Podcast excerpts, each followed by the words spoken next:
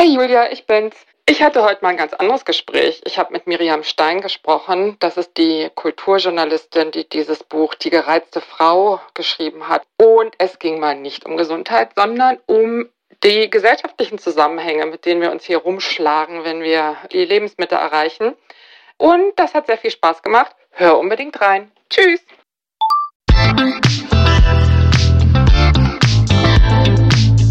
Willkommen zu einer neuen Folge von Meno an mich. Denn dieser Podcast ist für euch, liebe gereifte und interessierte Frauen dieses Landes. Jede Woche sprechen wir mit spannenden Frauen und empowern euch mit Wissen und Inspiration. Wir, das sind Diana Helfrich und Julia Schmidt-Jorzig aus der Brigitte Woman Redaktion. Heute spricht Diana mit Miriam Stein. Die Journalistin ist eine gereizte Frau. So jedenfalls heißt ihr aktuelles Buch. Untertitel Was unsere Gesellschaft mit meinen Wechseljahren zu tun hat. Miriam wurde in Südkorea geboren, wuchs als Adoptivkind in Deutschland auf. Sie ist Kulturchefin bei der Frauenzeitschrift Harper's Bazaar und lebt mit ihrer Familie in Berlin. Miriam, ich freue mich sehr, dass du da bist. Ich war schon im Vorgespräch total gespannt auf dich, weil ich mich dir irgendwie ganz verbunden gefühlt habe. Wir sind beide Journalistin bei einer deutschen Frauenzeitschrift. Du hast dich genau wie ich intensiv mit den Wechseljahren beschäftigt, um darüber zu schreiben. Heute schreiben wir nicht, heute sprechen wir über den gesellschaftlichen Aspekt. Herzlich willkommen. Vielen Dank für die Einladung, liebe Diana. Ich habe mich äh, ja ein bisschen in deinen Untertitel verliebt, muss ich ganz ehrlich sagen. da kommen wir gleich noch dazu. Aber als erstes mal die Frage, die allen Autorinnen gestellt wird, wie kam es zu dem Buch? Das ist ja ein persönlicher Bericht und kein Ratgeber. Und du beschreibst sehr schön zum Beispiel, wie du dich fühlst, wie eine geschüttete Sektflasche, also jederzeit bereit zum Explodieren. so, das ist nur ein Bild, was mir da wirklich gut gefallen hat. Also ist das Buch aus einer Not heraus entstanden oder kam das Thema auf dich zu? Wie ist das gelaufen für dich? Es ist aus der Not heraus entstanden. Ich wusste nichts über die Wechseljahre, außer dass man irgendwann aufhört zu bluten und irgendwann Hitzewallungen kommen Ansonsten wusste ich gar nichts. Und ich habe irgendwann mit Anfang 40 wirklich angefangen, sehr, sehr schlecht zu schlafen, nachts wahnsinnig zu schwitzen. Und dann hat es alle möglichen Hypothesen gegeben, woran das denn liegen könnte, weil ich wirklich eine gute Schläferin war vorher. Dann kam plötzlich, wie gesagt, diese schlechte Laune dazu. Und ich habe immer schon zu Schmerzen gelitten und zu latentem PMS, aber nicht zu schlechtem Schlaf. Druckwellen, Wutausbrüchen, mm. schlechten Schlaf, all das. Und ich hatte wirklich das Gefühl, dass ich nicht mehr ganz ich bin.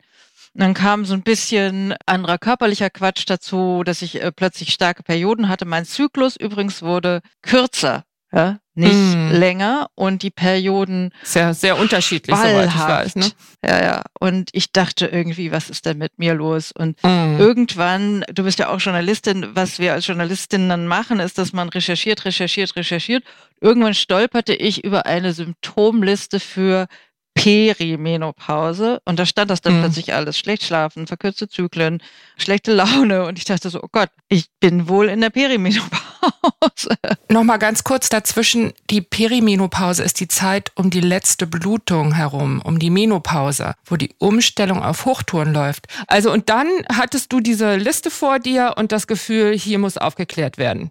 Genau, ich hatte dann eigentlich das Gefühl, warum hat mir das keiner erzählt, warum weiß ich diese Dinge nicht, warum wusste ich noch nicht mal, was das Wort Perimenopause bedeutet, mhm. warum wissen das meine Freundinnen nicht, wo ja auch viele Journalistinnen dabei sind. Dann habe ich gedacht, wieso gibt es da keine Bücher drüber von Frauen wie Miranda July oder Sheila Hitty, also von den gegenwärtigen feministischen Denkerinnen. Mhm. Dann habe ich irgendwann gedacht, das gibt es nicht. Ich habe dann Woman on Fire gelesen, was ich sehr gerne gelesen habe aber wo ich wirklich das Gefühl hatte, die Ansprache, die ist toll. Ich finde die Frau toll. Ich bin froh, dass es das Buch gibt, aber die Ansprache ist nicht ganz die, die ich mir gewünscht habe. Ja, das ist mir auch so gegangen. Ich dachte dann einfach, worauf warte ich denn eigentlich? Ich bin ja selber Autorin. Und es mm. wurde übrigens auch nicht besser. Also das muss man auch, wie gesagt, dazu immer noch sagen, die Not wurde nicht besser. Dann habe ich gedacht, okay, dann muss ich das Buch wohl selber schreiben bin da eigentlich so reingestolpert, ehrlich gesagt. Und während ich dann schrieb und dann anfing, äh, mir war auch klar, dass ich das nicht völlig alleine schreiben kann, sondern dass ich Expertinnenhilfe brauchen werde. Und in dem Prozess, ehrlich gesagt, fiel mir dann tatsächlich auch nochmal auf, was eigentlich mit meinem Körper los ist. Insofern war das auch was Exorzistisches, muss ich sagen, dieser Schreibprozess. Wie meinst du das, exorzistisch? Ne, ich, hatte wirklich so ein bisschen das Gefühl, dass ich so ein paar Teufelchen aus mir austreiben musste. Ich bin erstens, also das Buch ist ja teilweise sehr grafisch, was die Leiden angeht. Mm. Die Leiden der gereizten Frau. Ja, ja. Und ich bin eigentlich überhaupt niemand, der so grafisch mit so Sachen umgeht. Also ich war nie eine Frau, die sich mit dem Spiegel ihre eigene Vulva angeguckt hat zum Beispiel. Oder ich habe mich mm. nie für feministische Pornografie interessiert. Oder das war mir ehrlich gesagt nix. Ich fand es das gut, dass das existierte, aber das musste nicht in meiner Welt existieren. Ja. Und ich habe dann aber plötzlich gedacht, ich kann das nur so aufschreiben, auch im Grunde mit der ganzen immer noch andauernden Empörung, dass ich so wenig darüber wusste und dass mir auch meine Frauenärztin nicht helfen wollte und all diese Dinge, dass ich wirklich dachte, das funktioniert nur, wenn man es mal wirklich ganz ernsthaft und realistisch aufschreibt. Also man, man muss das Thema richtig an sich ranlassen, um es dann wieder gehen zu lassen. So fühlte sich das für mich an. Genau, und das meine ich, glaube ich, mit Exorzismus. Genau, das mm. ist so, um es zu verdauen, muss man von Angesicht zu Angesicht mit der eigenen Perimenopause gehen. Wenn du, also du bist ja jetzt durch mit der Recherche, das Buch ist erschienen, wenn du jetzt zurückblickst auf diese Zeit und auch die Zeit nach dem Erscheinen des Buches, was sind denn deine Aha-Erlebnisse? Also das ist vielleicht die nächste Autorinnenfrage, die immer gestellt wird. Diese Falschinformation, dort bist du losgelaufen, aber wo stehst du jetzt? dass das Buch erschienen ist und ich jetzt Reaktionen von Leserinnen bekomme, das bestärkt mich eigentlich in der These, dass man diesen Exorzismus angehen muss und dass man aber vor allem sehr laut und mitunter sehr grafisch und gereizt über dieses Thema sprechen muss, damit mhm. es aus seiner Tabu-Ecke rauskommt. Und das Ding ist, das äh, geht dir vermutlich genauso wie mir. Wir haben uns jetzt, wie gesagt, längere Zeit intensiv mit diesem Thema auseinandergesetzt mhm. und man hat das Gefühl, es ist überall. Und mm, das, das, ist stimmt. eine verzerrte Wahrnehmung. Es ist eine verzerrte okay. Wahrnehmung, die wir beide jetzt haben, weil wir jetzt im, quasi im Auge des Sturms dieses Menopausending stehen. Ja, wobei man ja auch sagen muss, es tut sich ja was, ne? Es genau. bewegt sich was, nicht nur in Deutschland, in vielen anderen Ländern. Also wenn man dahin guckt, dann fühlt sich das immer schon ganz gut an. Auf jeden Fall. Aber ich bin vollkommen bei dir. Das ist eine verzerrte Wahrnehmung und du würdest sagen, das ist im Grunde genommen die wichtigste Erkenntnis. Man muss weiter laut drüber reden. Man muss weiter laut drüber reden, über die Innenstädte der Metropolen hinaus. Mm. Ich bekomme viel Zuspruch auch aus Metropolen, aber auch von Frauen, die tatsächlich in der Provinz wohnen und die tatsächlich sich genauso alleingelassen gefühlt haben wie ich und die tatsächlich, mm. ich bekomme oft den Satz, ich fühle mich gerade gesehen. Mm. Und das rührt mich und das finde ich aber auch gleichzeitig wahnsinnig traurig, weil wir sitzen hier im 21. Jahrhundert und sprechen darüber, dass Frauen sich gesehen fühlen von einem Buch, wo eine sogenannte Betroffene über die Menopause schreibt. Die vor allen Dingen keine Krankheit ist, sondern die jede Frau, jede Frau irgendwann erlebt. Jede Frau. Jede Frau. Und wir haben ja diese schöne Studie von Vodafone. Es werden im Jahr 2025 eine Milliarde Frauen weltweit in der Menopause bzw. sich in der Perimenopause befinden. Und das sind tatsächlich, es stand in der Vogue die Tage, we are the many, the frustrated, the perimenopausal. Mhm. Und das ist, glaube ich, total der Punkt. Und man hat das jetzt, also wie gesagt, ich habe auch das Gefühl, es kommt überall, es passieren Dinge, Betriebe bewegen sich und das stimmt auch alles. Aber es ist tatsächlich erst der erste Schritt wir sind erst die erste, wir sind quasi die Vorhut, immer noch. Die erste Welle. Die erste Welle. Mhm. Ja, also es ist ja so, die Gesellschaft altert und mit ihr auch die Bereitschaft, sich sozusagen mit älter werdenden Menschen auseinanderzusetzen, auch mit älter werdenden Frauen. Nichtsdestotrotz, also da ist ganz sicherlich noch sehr, sehr viel zu tun. Es ist ja auch so, je schlechter das Einkommen, desto weniger Zugang zu Informationen. Und wenn du jetzt sagst, als gut ausgebildete Frau mit allen Möglichkeiten zur Recherche, bist du selbst erst total verzögert darauf gekommen, dann liegt ja irgendwie auf der Hand, wie es anderen geht, denen das nicht so leicht gemacht wird. Ne? Absolut. Und deswegen ist mir auch immer wichtig, dass wir eben eine Aufklärungs- und Versorgungsdebatte darüber führen sollten, mm. auf einer mhm. gesellschaftlichen mm. Ebene. Weil ich habe als Beispiel immer gesagt, wenn ich schlecht geschlafen habe, dann stehe ich auf mit meinem Sohn, mache ihm Frühstück, mache ihm seine Brotbox und dann lege ich mich wieder hin. Ja, ja das kann ich. nicht jeder. Mhm. Eben. Und wenn ich jetzt an der Kasse arbeiten würde oder im Schichtdienst oder in der Pflege, dann ginge das gar nicht. Ja, dann wäre mhm. das einfach mhm. überhaupt nicht möglich ich habe das Gefühl, dass man einfach an dem Punkt ansetzen muss. Auch eben nicht in den großen Konzernen, wo eben ähnlich privilegierte Frauen wie wir sitzen, die Bürojobs machen, die eben auch Homeoffice machen können, sondern dass man sich wirklich überlegen muss, wie man Frauen hilft, die, wie gesagt, im Verkauf stehen, im Service stehen, in der Pflege arbeiten mhm. und die sich nicht so in Anführungsstrichen einfach, und wir wissen ja beide, dass es auch für uns manchmal nicht so einfach ist, sich dann ja. einfach ins Homeoffice zu verkrümeln, mhm. aber die das eben nicht haben. Da gibt es ja durchaus auch Bemühungen, also vor allen Dingen in Großbritannien, bestimmte Privilegien für Frauen in der Lebensmittel einfach festzulegen innerhalb eines Arbeitszusammenhangs. Aber wenn ich das so lese, Uniformen, die nicht aus Synthetik sind, die Möglichkeit, lüften zu können, also Schreibtische am Fenster und so weiter, das kommt mir schon alles irgendwie klein vor. Aber man muss wahrscheinlich sagen, ein Anfang ist besser, als dass ich jetzt gar nichts täte. Ich glaube, es hat viel mehr mit der Tatsache zu tun, dass es erstens anerkannt wird und zweitens besprochen wird. Und dass man mhm. eben nicht vor den Kolleginnen und Kollegen sich verstecken muss, dass man sich schämt, dass man belächelt wird. Ne? Das ist ja dieses Ding. Und das ist auch das, was mir natürlich mit dem Buch passiert ist, ich weiß nicht, ob das bei dir auch passiert ist, dass man eben auch Stimmen hört wie, ah, jetzt haben sie sich ja wieder rausgeholt, die hormonelle Frau, die hysterische hormonelle Frau. Mm. Und natürlich habe ich das gemacht, aber ich mache das ja aus dem Grund, damit man sie aus genau diesem Kontext rausholt. Ja. ja. Und wie gesagt, hat ein Kollege oder eine Kollegin Rückenprobleme oder einen Bandscheibenvorfall, dann wird diese Person nicht lächerlich gemacht. Ja, dann kriegt sie Krankentage, dann kriegt diese Person einen Stehtisch und so weiter. Ich habe aber noch nie gehört, dass eine Person mit Rücken oder mit Bandscheibenproblemen vor der gesamten Betriebsmannschaft lächerlich gemacht wird als Jammerlappen oder als Hormonbombe ja. etc. pp. Diese Dinge passieren und ich glaube, dass die mhm. hormonelle Schwankung tatsächlich krankheitsähnliche Symptome bei Frauen kann es kann definitiv es. kann es gar keine Frage auslösen kann. Die sind nie wirklich chronisch, glaube ich. Ich glaube, die sind sehr punktuell und ich glaube, wenn man den Frauen die Möglichkeit gibt, punktuell dann eben krank sein zu dürfen und schwach sein zu dürfen. Und das kann man ja auch mit gleitenden Arbeitszeiten lösen. Mhm. Und da eben nicht sagt, oh, du hast aber wohl heute schlechte Laune, bist wohl in Wechseljahren. Mhm. Ja, aber ich glaube, dass da einfach auch noch so viel passieren muss. Also ich glaube, der Impuls von Frauen, das einfach für sich zu behalten und am besten überhaupt nicht zu thematisieren, der ist einfach auch immer noch riesengroß. Also das ist so beides. Einerseits das Begrüßen von Veränderungen und von Erleichterungen und andererseits so ein Gefühl von, das geht doch eigentlich auch nur mich was an, so wie Verhütung oder was weiß ich, wann ich, ob ich PMS habe oder nicht. Aber ich glaube, genau da liegt halt auch ein Missverständnis. Da liegt ein totales Missverständnis und ich glaube, dass man einfach über sehr viele Generationen und sehr viele Jahre eingebläut bekommen hat, es sei privat.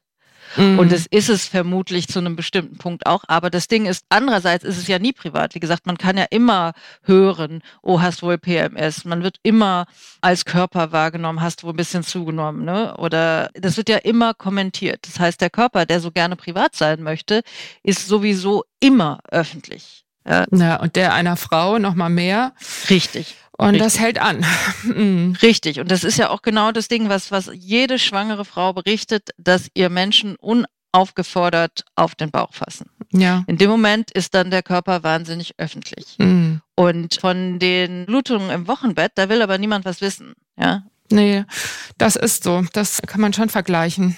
Und das ist eben genau, und um auch nochmal auf deine eingehende Frage, warum hast du das Buch geschrieben? Mir haben auch so viele Frauen gesagt, wieso hat mir niemand erzählt, was in diesem Wochenbett los ist? Ja, wieso hat mhm. mir niemand erzählt, wie eklig das ist? Weil alles andere kriegt man ja irgendwo in Bildern oder auch in Vorbereitung, aber die wirklich ekligen Sachen, die bleiben eben dann privat. Ja, die mhm. sollen bitte auch nicht an die Person gehen, mit der ich vielleicht nochmal Sex haben möchte, sondern die bleiben schön bei dir in deinem Badezimmer ja. Und das ist für mich ein Widerspruch. Ich glaube, was, was es nicht ist, ich glaube, es gibt keine perfekte, für alle funktionierende Antwort. Ich glaube, es ist sehr ambivalent. Und es ist letztendlich natürlich privat. Wenn eine Frau ihre Wechseljahrsprobleme für sich behalten möchte, dann soll sie das bitte tun. Aber sie soll die Möglichkeit haben, behandelt zu werden. Sie soll die Möglichkeit haben, eventuell am Arbeitsplatz gleitende Arbeitszeiten etc. oder eben auch eine nicht synthetische Uniform mm. einfordern zu können. Sie soll vor allen Dingen Zugang zu Informationen Richtig. haben. Das ist Richtig. jetzt erstmal das Allerwichtigste. Richtig. Und zwar auch nicht betrieblich. Also ich finde das ganz toll, dass Unternehmen aktiv werden. Ich finde das dringend notwendig. Aber wir haben in Deutschland ein öffentliches Krankenkassensystem und Versorgungssystem. Und dieses System, das muss sich tatsächlich meines Erachtens intensiver mit den Wechseljahren beschäftigen. Also noch ist es ja so, dass die gar nicht automatisch im Medizinstudium vorkommen. Genau. Man muss sich also richtig aktiv drum kümmern. Ich glaube, dass die Deutsche Menopausegesellschaft da wirklich einen super Job macht mit Fortbildung, aber dafür muss man sich halt erstmal interessieren und sie wahrnehmen, daran teilnehmen. Es gibt einfach immer noch auch viel zu viele Frauenärztinnen, die das Thema nicht auf dem Zettel haben. Das hast du ja ganz genauso auch erlebt. Ich glaube, das ist, was ist das Ei und was ist das Huhn? Ja. Ich habe es genauso erlebt. Ich habe eine Frauenärztin, die ich immer sehr mochte und bei der ich mich gut aufgehoben gefühlt habe, die, glaube ich, etwas jünger ist als ich. Die sagte eben diesen Satz, das ist jetzt so, da müssen Sie durch, das müssen Sie akzeptieren. Mhm. Und ich glaube auch, dass sie recht hat, dass man ganz viele Dinge akzeptieren muss, dass man älter wird, dass sich Dinge verändern, dass sich der eigene Körper verändert. Aber krankheitsähnliche Symptome, die die muss Arbeitsfähigkeit beeinträchtigen, die muss man wirklich nicht akzeptieren. Wirklich mm. nicht. Und es ist eine persönliche Entscheidung, eine private Entscheidung zu sagen, lasse ich mir helfen oder nicht, möchte ich irgendeine Form von hormoneller Behandlung oder nicht. Aber es ist eine öffentliche und gesellschaftliche Debatte, dass man, wie du richtig sagst, diese Informationen bekommt, dass man diese Entscheidung überhaupt treffen kann. Ja, ja definitiv. Und das ist mir total wichtig. Also da ist noch echt ein weiter Weg zu gehen. Ich habe mich dann gefragt, wie sähe denn eine Gesellschaft aus oder wie könnte denn eine Gesellschaft aussehen, in der das alles supi wäre mit den Wechseljahren? Ich glaube, eine Gesellschaft, in der das alles super wäre, müsste besser forschen in biologischen Frauenfragen. Man weiß ja mittlerweile, dass es da diesen sogenannten Gender Health Gap gibt, dass tatsächlich bis in die 90er rein der Standardkörper ein männlicher war in der medizinischen Forschung, dass auch Medikamente nur an Männern getestet wurden und dass man tatsächlich erst jetzt, nochmal, wir befinden uns im 21. Jahrhundert, verstanden hat, dass Körper anders reagieren, eventuell sogar individuell, eventuell reagiert sogar jeder Körper unterschiedlich, aber Männer- und Frauenkörper reagieren unterschiedlich. So. Und ich glaube, mhm. da muss viel besser geforscht werden. Wir haben jetzt diverse Wissenschaftlerinnen und Wissenschaftler, die das verstanden haben und die da forschen. Da muss mehr Geld rein. Das andere ist, und das geht jetzt in die Praxen, in die, in die medizinische Praxis rein, dass tatsächlich auch die Vorbehalte, die, also man hat Studien darüber, dass ähm, wenn Männer mit Schmerzen zum Arzt gehen, dann bekommen sie Schmerzmittel oder eine Überweisung oder eine Behandlung. Wenn Frauen mit Schmerzen zum Arzt gehen, bekommen sie eine Überweisung zum Psychiater. Mhm. Das wird sofort als Psychosomatik abgestuft. Die Entwicklung der Psychosomatik war tatsächlich, weiß man heute, für die Frauenmedizin äh, schwierig. Ja? Mhm. Das muss auf jeden Fall enden, finde ich. Das kann nicht angehen. Also letztendlich müssen wir einfach unsere Wahrnehmung von Frauen, wir wissen, was für ein dickes Brett das ist, das da gebohrt wird. Ja. Da müssen wir einfach weiter dran, immer weiter, immer weiter immer dran weiter. arbeiten. Inklusive einem selbst, weil natürlich haben wir selber diese Vorurteile verinnerlicht. Ich habe wirklich, als das Buch rauskam, nochmal so ein Hormonbild in mein Blut machen lassen und nochmal mein Anti-Müller-Hormon, das ja anzeigt, wie viele Eizellen noch aktiv da sind, testen lassen. Und das ja. ist bei fruchtbaren Frauen zwischen 1 und 8 und bei mir ist es 0,6. Alles klar. Eindeutig Wechseljahre. Und das Ding ist, ich musste es nochmal schwarz auf weiß sehen, weil ich dachte, ach du Scheiße, was passiert denn, wenn du dich jetzt in die Öffentlichkeit stellst als perimenopausale Frau und du bildest dir das alles nur ein. Um Gottes Willen, wirklich? Das hast wirklich. du gedacht? Das habe ich gedacht. Oh, wirklich. Krass. So weit geht es. Aber weißt du, ich glaube, dass das einfach auch dieser Effekt ist, man will nicht hindenken. Man denkt, es hat nichts mit einem zu tun. Wirklich so lange, bis es gar nicht mehr anders geht und offenbar ja sogar darüber hinaus, ne, wie du jetzt. Und ich frage mich wirklich, also ist das eine offene Frage an dich, wie kommen wir dahin, dass das den Frauen leichter fällt? Da würden alle gewinnen. Ich glaube, es geht nur durch genau das, was Reden. wir jetzt machen. Reden. Mhm. Und ich glaube, auch nochmal zurückzukommen auf deine Frage, auf die perfekte Menopause. ja. Ich würde tatsächlich mir wünschen, dass das in der Schule schon mit unterrichtet wird. In dem Moment, ja. wo die Schülerinnen und Schüler aufgeklärt werden. Auch in England eine Forderung. Ne? Also da passiert ja bei uns auch wirklich gar nichts. Ich habe es gerade bei meiner Tochter verfolgen können. Ja, bin ich absolut bei dir. Da fängt es alles an. Weil das der den natürlichen Umgang schult. Ja, die sind natürlich, die kichern dann rum in ihrem Sexualkunde-Aufklärungsunterricht, aber die nehmen ja was mit, weil sie wollen es ja wissen. Ja. ja, ja. Und es ist ja auch so, mittlerweile kann ja eine Frau, insbesondere die Mädchen, die heute 13 sind und den Unterricht haben, davon ausgehen, dass sie nach ihrer Menopause, also nach der letzten Blutung, wirklich noch Jahrzehnte leben dürfen. Und insofern hat das mehr Bewandtnis denn je für Lebensplanung, dass man das sozusagen so früh wie möglich einfach mit einpreist in den Weg, den man gehen wird. Das wäre ein wichtiges Merkmal so einer Gesellschaft. Gibt es noch ein paar weitere? Ja, ich würde auf jeden Fall fordern, dass man Weiblichkeit oder Femininität unbedingt von Fruchtbarkeit abkuppeln muss. Dass mhm. man nicht sagen kann, Wer fruchtbar ist, ist weiblich, wer nicht fruchtbar ist, nicht. Das geht äh, tatsächlich auf ein historisches, medizinisches Missverständnis zurück, dass man eben dachte, die Frau ist nur so viel wert wie ihr Uterus. Mhm. Das ist ihre gesellschaftliche Relevanz, ist, dass sie Fortpflanzung gewähren kann, ne, weil sie halt Kinder kriegt, ist das nicht mehr gewährleistet, hat sie keinen gesellschaftlichen Wert mehr. So, das haben wir auch verinnerlicht. Das heißt, das ist, glaube ich, genau der Grund, warum man es herauszögert und hinauszögert und hinauszögert. Und tatsächlich auch, es gibt Feministinnen, die im Ernst sagen, Männer hätten sich die Menopause ausgedacht und die gibt's gar nicht. Krass. Also die Symptome. Das ist, glaube ich, einfach das Ding, dass man immer noch glaubt, fruchtbar ist weiblich, nicht mehr fruchtbar ist unweiblich, dann bin ich irgendwie keine Frau mehr. Haben viele mhm. asiatische Frauen zu mir gesagt. Ich fühle mich nicht mehr als Frau. Mhm. Oder auch türkischstämmige Frauen. Sie fühlen sich nicht mehr als Frau, weil sie eben keine Kinder mehr bekommen können.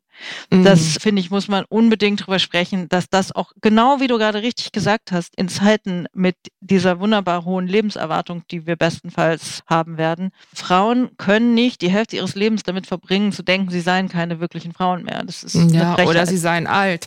Weil im Übrigen, das glaube ich halt, da haben wir jetzt noch gar nicht drüber gesprochen, aber ich glaube tatsächlich, dass es gar nicht so sehr ein Verlust oder dieses Gefühl des Verlusts von Weiblichkeit ist. Ich glaube, dass dann irgendwann nach der Menopause tatsächlich so ein Schreck kommt angesichts des offensichtlichen Alterns. Also die Wechseljahre sind ja auch so ein erster Weckruf, hey, dein Leben ist nicht unendlich und denk mal drüber nach, was das für dich bedeutet. Und ich glaube, dass das Altern, also der körperliche Verfall, dann einfach etwas ist, was leicht verwechselt wird mit einem vermeintlichen Verlust von Weiblichkeit. Tatsächlich ist es aber ja so, dass auch die Männer älter werden. Die kriegen doch keine Wechseljahre, sondern nur eine Einladung zur Darmspiegelung, ja.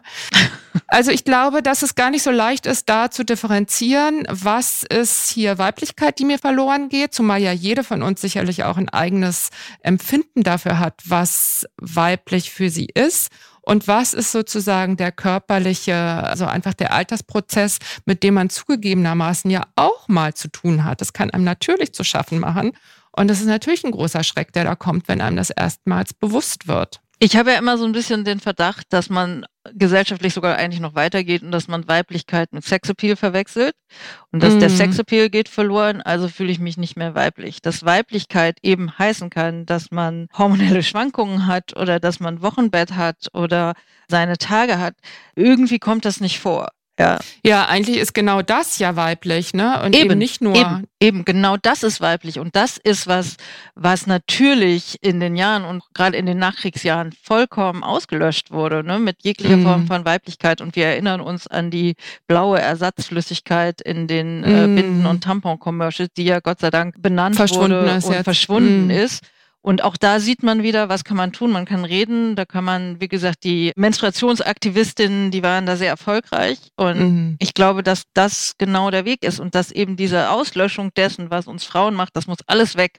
Das Blut, mhm. die Haare, das Grauwerden, die Falten, dass das natürlich was ist, wo man natürlich auch ansetzen kann. Es kommt mir manchmal vor wie so ein Irrweg, den wir gelaufen sind und dass wir da jetzt einfach ein größeres Feld besetzen müssen als Frauen. Und ich würde wirklich denken, dass die Bedingungen vergleichsweise gut sind gerade, denn es ist ja wirklich so, dass sich die Gesellschaft langsam öffnet, also spürbar öffnet, ja, für mehr Vielfalt, für mehr Andersartigkeit. Und da können wir mittelalten Frauen nur von profitieren. Also in dem nämlich eben Sexappeal nicht mehr alles ist. Also wenn ich das sage, dann hört sich das für mich irgendwie fast auch noch komisch an. Aber da müssen wir hin und das müssen wir einfach für uns in Anspruch nehmen. Und dann sickert das im besten Fall so langsam durch. Das äh, sickert im besten Fall so langsam durch. Und ich glaube halt, dass man wirklich gucken muss, dass man möglichst viele Frauen mitnimmt, in denen man eben sagt, dass natürlich die Art und Weise, wie diese Form von Sexappeal und Altwerden empfunden wird, natürlich sehr persönlich ist. Ich glaube, dass die Vorstellung von in Anführungsstrichen in Würde altern eine ist, die sehr individuell ist und die jeder und jede für sich selber definieren kann. Aber ich gebe dir total recht, wir müssen einfach äh, weiter reden. Und es ist natürlich irgendwann auch ermüdend. Ah, jetzt fängst du wieder mit den Wechseljahren Absolut. an. Oh. Mhm. Ja, ich glaube halt, dass gesellschaftlicher Wandel ganz, ganz schwer ist. Und ich glaube, dass im Grunde die viele Menschen gar nicht so gut mit Veränderung umgehen können, wie es suggeriert wird. Ja. Es ist ja auch immer eine Verunsicherung im eigenen Körper wie auch gesellschaftlich. Auf jeden Fall. Und es ist sehr viel Veränderung gerade im Umlauf und es bewegt sich sehr viel. Und es ist natürlich so, dass müssen wir uns jetzt auch noch damit beschäftigen.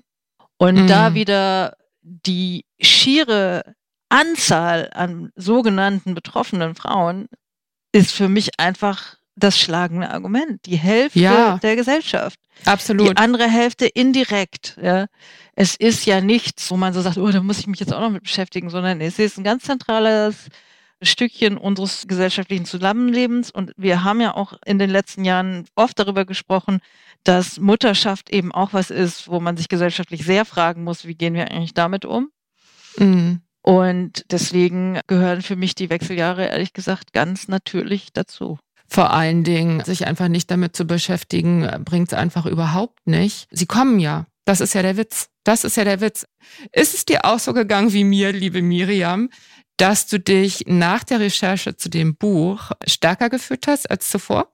Auf jeden Fall, auf jeden Fall. Mm. Ich, ich, glaube ja ganz fest daran, dass Aufklärung das beste Mittel zur Prävention ist. Wir erinnern uns, dass Frauen unaufgeklärt in ihre Hochzeitsnacht geschickt wurden mm. und natürlich keine Kontrolle über das hatten, was dann mit ihnen passiert ist. Das war gut für die Männer und nicht gut für die Frauen. Das heißt, die Frauen sind jungfräulich und nicht aufgeklärt da reingegangen. Die Männer hatten schon Sex davor und wussten genau, was kommt. So. Und genau dieses Ungleichgewicht ist ja das, was Dinge oft so schwierig macht für Frauen. Ja, da wollte ich auch noch mal einmal drauf eingehen und das ist, glaube ich, auch ein schönes Thema jetzt so für den Schluss, nämlich was sind denn die Wechseljahre? Ne? Im Grunde genommen eine Einladung, sich Gedanken dazu zu machen, wer man sein möchte im letzten Drittel oder in der zweiten Hälfte des Lebens. Ne? Und das schreibst du ja auch so schön in deinem Buch. Es geht einfach darum, nach vorne zu gucken und gestalten zu wollen. Auf jeden Fall. Ich glaube, das Ding ist, dass man Perspektiven aufmachen kann. Ich erinnere mich, ich habe letztes Jahr, glaube ich, ein Interview mit einer Künstlerin geführt, die über 70 ist. Tolle Frau. Für Harper's Bazaar. Für die Harper's Bazaar, also, genau. Mh. Die, äh, das ist die Laiko Ikimura, die ist, hat japanische Wurzeln und die hat ein unglaublich schönes Haus hier in Berlin. Das hat ihr Mann gebaut, der ist Architekt und, und da, ne, Indoktrinierung. Ich bin natürlich davon ausgegangen, dass es sein Haus ist oder dass es ihr mhm. Vater bezahlt hat. Nein, sie mhm. hat es bezahlt mit ihrer Kunst und sie hat es gebaut, als sie 60 war. Mhm. Das war ihr Lebenstraum. Ja? Mhm. Und da habe ich plötzlich so gedacht, ach so, ich kann mit 60 auch noch ein Haus bauen. Ja, mhm. wo ich so plötzlich dachte, ah, und das war irgendwie gar nicht, äh, es klingt so banal, aber ich habe gar nicht gedacht, ja stimmt, natürlich kann eine 60-jährige Frau noch sich einen Lebenstraum erfüllen, auch wenn er so groß ist wie ein Hausbau. Ja, und je mehr man jetzt sich damit auseinandersetzt, desto eher, also auch das ist Empowerment, ja, desto eher kommt man halt vielleicht auch auf Ideen, was man wirklich gerne noch erleben möchte in seinem Leben, was einem wichtig ist und welche Weichen man da vielleicht besser jetzt mal stellt. Also Haus bauen, ja, das ist eine große Sache, aber das kann ja auch ja, man kann es auch bildlich des Lebens. Sehen. Ja, genau. Man kann ja auch bildlich sehen, dass man eben sich dieses Leben bauen kann selber mm. und das eben auch mit 60 noch kann und auch die mm. auch die nervliche Anstrengung ehrlich gesagt noch stemmen kann. Das war mm. für mich auch so ein Ding, ne? Dass ich dachte, oh, du bist aber stressresistent. da sitzen wir wahrscheinlich unserem eigenen Missverständnis auf. Das irgendwie haben wir unser eigenes falsches Bild von dem, was Frau sein bedeutet und gehen vielleicht zu früh klein bei. Ne? Also auch da, ich finde, das ist, wie soll ich sagen, was das für eine riesige Chance auch ist, sich mit diesem Thema auseinanderzusetzen und sozusagen zu erfassen, was alles noch vor einem liegt. Auch dafür finde ich es wirklich so toll, so toll, dass es jetzt viele tolle Bücher gibt zu dem Thema und viele Möglichkeiten, also viele Einladungen, sich damit auseinanderzusetzen. Und habe mich wahnsinnig gefreut, dass du heute bei uns warst und wir die Gelegenheit ergreifen konnten, nochmal zu sprechen. Ich weiß nicht, gibt es noch irgendwas, das du ganz gerne nochmal sagen möchtest, also senden möchtest an unsere Hörerin? Ich würde gerne an die Hörerinnen noch sagen, dass sie sich selbst feiern sollen. Dass wir, wir ja. brauchen ein Ritual, um dieses mittlere, diese, wie eine Passage durch das mittlere Alter, durch das wir durchgehen, damit es eben zur Schleuse wird und nicht zum Endpunkt. Das ist mir total wichtig. Man sollte das feiern. Das ist super, dass du das noch ansprichst. Das gehört im Grunde genommen auch noch zu den Forderungen, die wir hier stellen oder zu der Idee, wie die Gesellschaft sein sollte, damit die Wechseljahre super sind. Und jetzt hängen wir doch noch fünf Minuten dran. Miriam, bitte erzähl mir nochmal von dem südchinesischen buddhistischen Wechseljahresritual und vom Peng. Das beides. Erklär's bitte nochmal einmal, weil es hat mich begeistert beim Lesen. Ich habe eine Hongkong-chinesische Theologin gefunden, die wiederum ein buddhistisches Ritual im chinesischen Hinterland erforscht hat. Und daran teilgenommen hat. Und daran teilgenommen hat, genau, wo die Dorfgemeinschaft ein Ritual zusammen vollzieht, weil menopausale Frauen, also postmenopausale Frauen, dürfen in dieser Gesellschaft im buddhistischen Rang eins auf steigen. Sie bekommen Gebetsperlen. Das dürfen sie vorher nicht, weil sie aufgrund ihrer Menstruation unrein sind. Mhm. Und dieses Bankett ist im Grunde eine Fortsetzung ihres Hochzeitsbanketts. Wird das Dorf eingeladen, wird das Hochzeitskleid nochmal angezogen, da werden Fotos gezeigt von verschiedenen Stationen des Frauenlebens. Da wird auch in China tatsächlich das Totenkleid anprobiert. Das fand ich auch so verschärft. Das ist ja im Grunde genommen wieder dieses Kontakt aufnehmen zum Lebensende und dann die Spanne dazwischen umso deutlicher sehen. Ne? Genau, durch die Schleuse durch. Es ist nicht das Ende, es ist nur eine Veränderung. Man wird durch was durchgeschleust mhm. und danach hat man aber noch einiges vor sich. Und ich fand das auch befremdlich und fragte dann die Theologin, ob die Frauen das denn nicht makaber fänden. Nein, nein, im Gegenteil, es nimmt ihnen die Angst vor dem Tod. Ne? Wieder mhm. die Aufklärung, die Prävention. Und dann wird gefeiert und gefeiert und die Frauen kommen zusammen und die Frau, die quasi deren Ritual es ist, wird am Ende des Rituals aufgenommen in die Dorfgemeinschaft der postmenopausalen Frauen. Das heißt da Peng. Peng, fand Peng. ich super.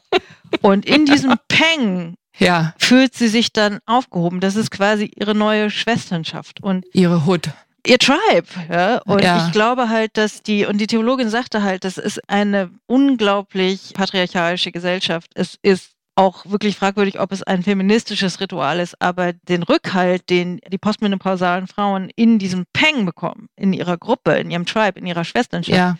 das gäbe ihnen so viel Kraft und so viel Lebensenergie und so viel Freude. Und das fand ich wahnsinnig inspirierend. Und natürlich gibt es da auch Konflikte und natürlich streiten die sich auch und gehen sich auf den Zeiger und all das. Ich glaube, das ist auch so eine westliche Vorstellung, dass man denkt, man ist dann in seinem Tribe und da ist alles tutti.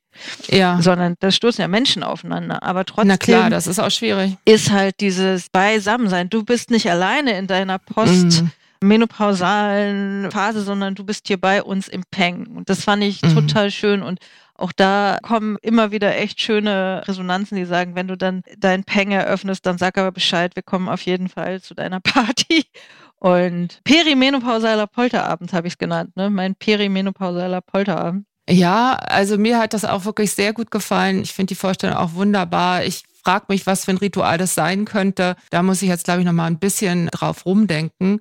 Aber jetzt fürs Erste, und so können wir vielleicht auseinandergehen, ist die Vorstellung, dass da also mindestens im Geiste eine Gemeinschaft im Entstehen ist, einfach dadurch, dass man redet und eben halt versucht, ein neues Bewusstsein zu schaffen. Das finde ich schon mal sehr, sehr erfreulich. Und ich würde sagen, da machen wir beide weiter, oder? Das machen wir auf jeden Fall. Vielen Dank. Ja, ich habe zu danken. Vielen Dank, dass du da warst. Alles, alles Gute für alle weiteren Auftritte und Aktionen. Und dann sage ich einfach mal bis später im Peng hoffentlich. Bis dann. Tschüss, Diane. Alles Gute. Tschüss, Miriam. Und euch vielen Dank fürs Zuhören. Wir freuen uns über Post von euch an brigitte.podcast.de. Schreibt uns, was euch berührt, entsetzt, freut und bewegt oder einfach so, um uns Feedback für den Podcast zu geben. Auch wenn ihr uns eure Geschichte erzählen wollt, gerne eine Mail an podcast.brigitte.de. Wir freuen uns darauf und bitte bewertet uns auf den Plattformen, verteilt Sternchen und am besten schreibt was, das hilft uns, dass wir weitermachen können mit Meno an mich.